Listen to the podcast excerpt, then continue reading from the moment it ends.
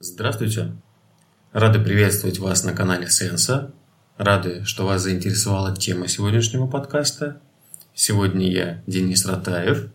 И я, Анастасия Симакова. Поделимся с вами своим опытом в построении плана решения своих жизненных задач. В этом подкасте мы бы хотели немного порассуждать на тему планирования в современном ритме жизни. Почему, собственно, планирование? Многие мои знакомые жалуются, что им часто не хватает времени на жизнь и реализацию всех своих планов и хотелок.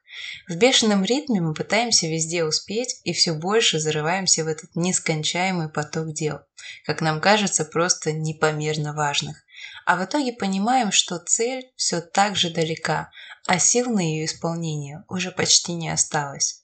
Денис, часто ли у тебя такое было, что ты составлял себе огромный список дел, а в конце дня обнаруживал, что большая часть задач не выполнена? К сожалению, да, такое происходит с некоторой периодичностью. Особенно это было на первых порах, когда только начинал заниматься планированием и не было реального понимания время затрат и необходимой дисциплины. Думаю, как раз отсутствие дисциплины играет довольно важную роль в планировании. Я вот столкнулась с таким примером во время сессии. Хочется все успеть, а время-то не резиновое, и приходится чем-то жертвовать. Я вот даже посчитала, у нас времени в сутках всего 24 часа. 8 часов на сон, 2 мы тратим в дороге, 9 часов рабочего времени и 2 на утренние вечерние сборы и мацион. Итого на личное время остается всего 3 часа. И то, если повезет. Соответственно, в первую очередь мы жертвуем чем? Правильно, сном. А вот с этим я не могу согласиться. Жертвовать сном, на мой взгляд, самое последнее, что следует делать. На этот случай есть книга, называется «То, как мы работаем», не работает. Вот, в которой глава с ярким названием «Спи или умри» научно объясняет, почему жертвовать сном – это плохая затея. Я вот соглашусь с тем, что это является огромной ошибкой, потому что отсюда уже плохое настроение и нехватка сил. О планировании тут речи идти вообще не может. То есть желание как-то двигаться в этом направлении пропадает, а дальше уже работа на износ и замкнутый круг. Я в этот период забросила спорт, стала позже ложиться спать, там апатия, переедание, связанные с недостатком сна и усталость. То есть, как итог, я поняла, что в первую очередь нужны приоритеты. Большое количество задач просто невозможно решать одновременно, а гораздо проще разделять на части. Есть даже такое выражение «никакое дело не покажется невыполнимым, если разбить его по частям». А вот это, если я не ошибаюсь, Генри Форд. Да, он самый. Ну и благодаря этому высказыванию в моем ежедневнике стали появляться не только категории задач, но и маленькие подпункты. Меня, кстати, очень вдохновляет в конце дня вычеркивать завершенные дела и подводить итоги. Я тут вспомнила, что читала одну интересную книгу, автор Тони Бьюзон, британский психолог и автор техники запоминания и почерпнула у него очень интересную и необычную идею для планирования. Так, а в чем, собственно, идея? Может, и я возьму себе на карандаш? Есть такая техника Mind Map, интеллектуальные карты. То есть из-за особенностей мозга нам гораздо удобнее воспринимать визуальную информацию. Для этого хорошо подходит планирование с ассоциациями. Можно выписать свою цель на бумагу, причем важно, чтобы было много места и простора для творчества. И начать стрелочками, картинками, любыми ассоциативными символами выводить все, что с этой целью связано. В итоге вырисовывается полная картина цели со всеми подпунктами. А процесс планирования так вообще превращается в творческий порыв.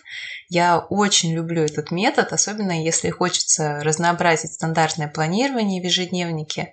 Но я тут после общения с тобой пришла к мысли, что планировать можно не только самой, но еще и с кем-то. Да, я называю это парным планированием. И оно имеет ряд неочевидных нюансов. Э, Начнем с того, что партнер по планированию – это совсем не обязательно ваша вторая половинка или родственник. Поскольку главное и исключительное требование к такому партнеру – это его серьезный настрой.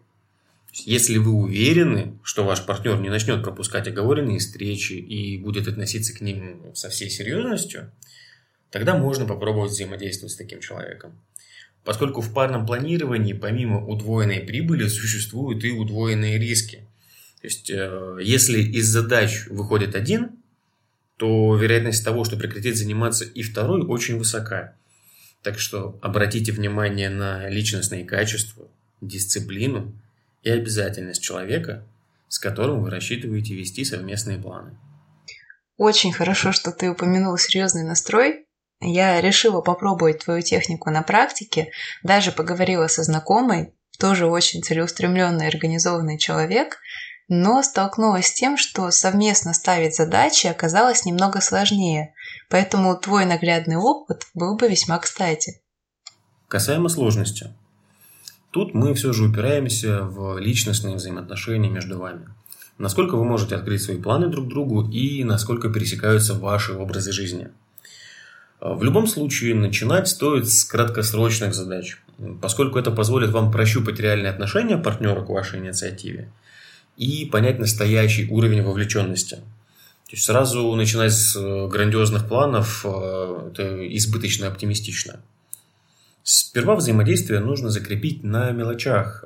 Мы начали с планирования задач на месяц. Каждую неделю встречались и подводили итоги, что за прошедшую неделю было сделано.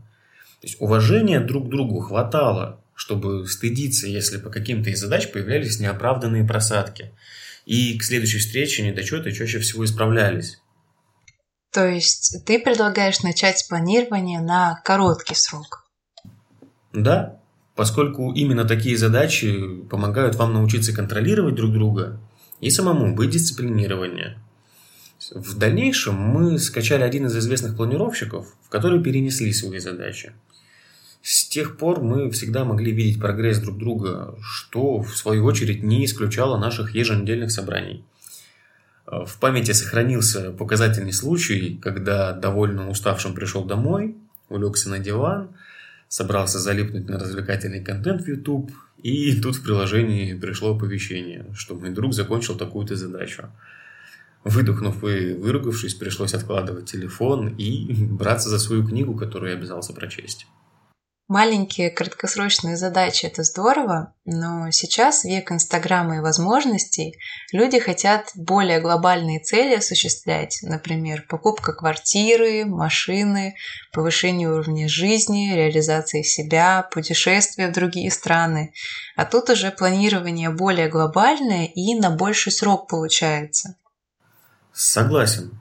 Поэтому постепенно у нас с другом начали появляться квартальные, полугодовые, годовые, трехлетние и на текущий момент уже пятилетние планы, которые, в свою очередь, могут и должны иметь какие-либо подзадачи в более коротких периодах.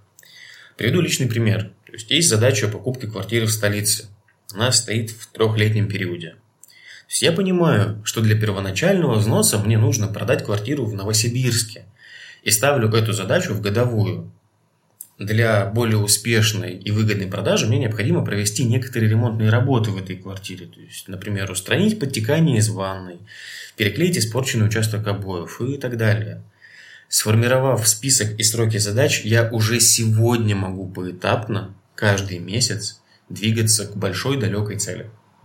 То есть, если кратко резюмировать твой метод, можно выделить основные моменты. Первое. Важность личностных качеств человека, с которым вы взаимодействуете. Второе. Начинать постепенно и с небольших задач, которые впоследствии можно будет достаточно быстро осуществить и увидеть первые результаты.